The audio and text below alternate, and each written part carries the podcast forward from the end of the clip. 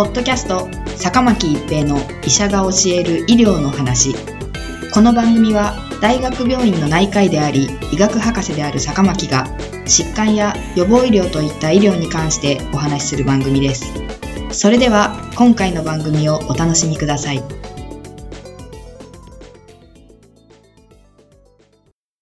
皆さんこんにちは、坂巻一平です。ポッドキャスト、坂巻一平の医者が教える医療の話。今回は新たな変異株です。2023年1月現在、日本は第8波にあり、感染者も増え続けています。新しい変異株が流入することで、さらに感染者の増加につながる可能性があります。オミクロン株が世界に現れたのは2021年11月ですが、1年以上が経過した現在も、オミクロン株の亜系統が99.9%を占めており、オミクロン株以外の系統の変異株はほとんど見つかっていません。日本では第6波が起こった2022年1月頃から、オミクロン株 BA.1 が主流となり、その後 BA.2 に置き換わり、第7波の初期から BA.5 に置き換わっています。今も日本では BA.5 が半分以上を占めているという状況です。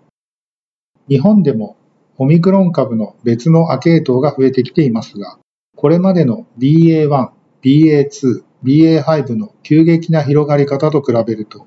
非常に感情な増え方になっています。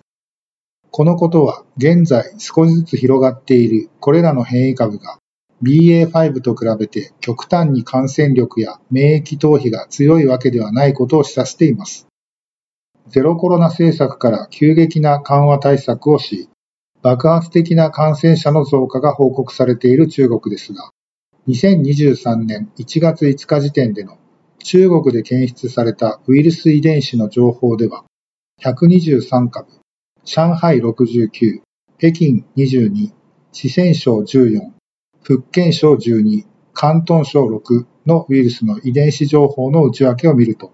すでに中国以外でも報告されている変異株ばかりであり、現時点で中国で未知の変異株が広がっているということはないようです。しかし、1日に100万人を超える感染者が出ているとも言われている中国で、今後新たな変異株が出現する可能性は十分にあり、日本の検疫でも1日100名近くの中国からの入国者が陽性になっていることを考えると、中国における変異株の状況については引き続き注視が必要と考えられます。一方、アメリカでは2022年12月から XBB.1.5 という組み換え体が急激に増加してきています。特にアメリカの東海岸の地域では、すでに XBB.1.5 が半分以上を占めている地域も出てきています。X で始まる変異株は組み換え体を表しており、XBB も組み換え体です。組み換え体は2種類以上の変異株に同時に感染することで、感染者の体内でそれらの遺伝子が混ざり合って発生するものです。新型コロナウイルスは人だけではなく動物にも感染することがあるため、動物の体内で組み換えが起こることもあります。複数の変異株が同時に流行している状況下における新型コロナウイルスの組み換えは珍しいことではなく、新型コロナウイルス感染症の流行が始まってから、いくつかの組み換え体が確認されています。これまではこれらの組み換え体が他の変異株よりも感染力が強く拡大したという事例はありませんでした。しかし、この XBB.1.5 は免疫逃避が強く、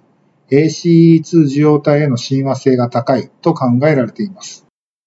この XBB.1.5 という組み換え体は過去の感染やワクチン接種によって得られる免疫から逃れる性質、免疫逃避が強いという特徴があります。そもそも免疫逃避はオミクロン株全体に共通する特徴ですが、XBB 系統は特にその傾向が顕著であることが分かっています。つまり、これまでのオミクロン株と比べても、過去に感染した人やワクチンを接種した人も感染し得るということになり、従来のオミクロン株よりも感染者が増えることが懸念されます。また、XBB.1.5 は免疫逃避だけでなく、ACE2 受容体への結合力が強いことが示されています。ACE2 受容体とは、新型コロナウイルスの侵入門戸である人の細胞表面に発現しているものであり、新型コロナウイルスのスパイクタンパクと呼ばれる構造物が結合することで、細胞内にウイルスが感染します。XBB1.5 が ACE2 受容体への結合力が強いという実験室での研究結果は、感染力が強くなっていることを示唆しています。では、この XBB1.5 が広がると感染者や重症者は増えるのでしょうか例えばアメリカでは XBB1.5 が最も広がっている州の一つである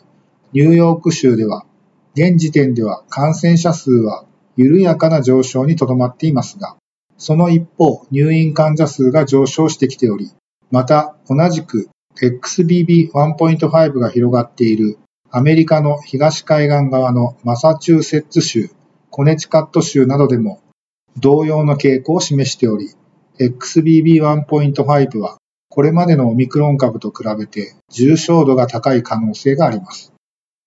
日本でも XBB1.5 が流行する可能性はありますが、私たち一人一人ができることには大きな変わりはありません。手洗い、出消毒をし、お話の際にはマスクをし、換気をするといった基本的な感染対策を続けていくことが重要です。ポッドキャスト、坂巻一平の医者が教える医療の話。今回は新たな変異株でした。ありがとうございました。ポッドキャスト、坂巻一平の医者が教える医療の話。今回の番組はいかがでしたか？次回の番組もお楽しみに。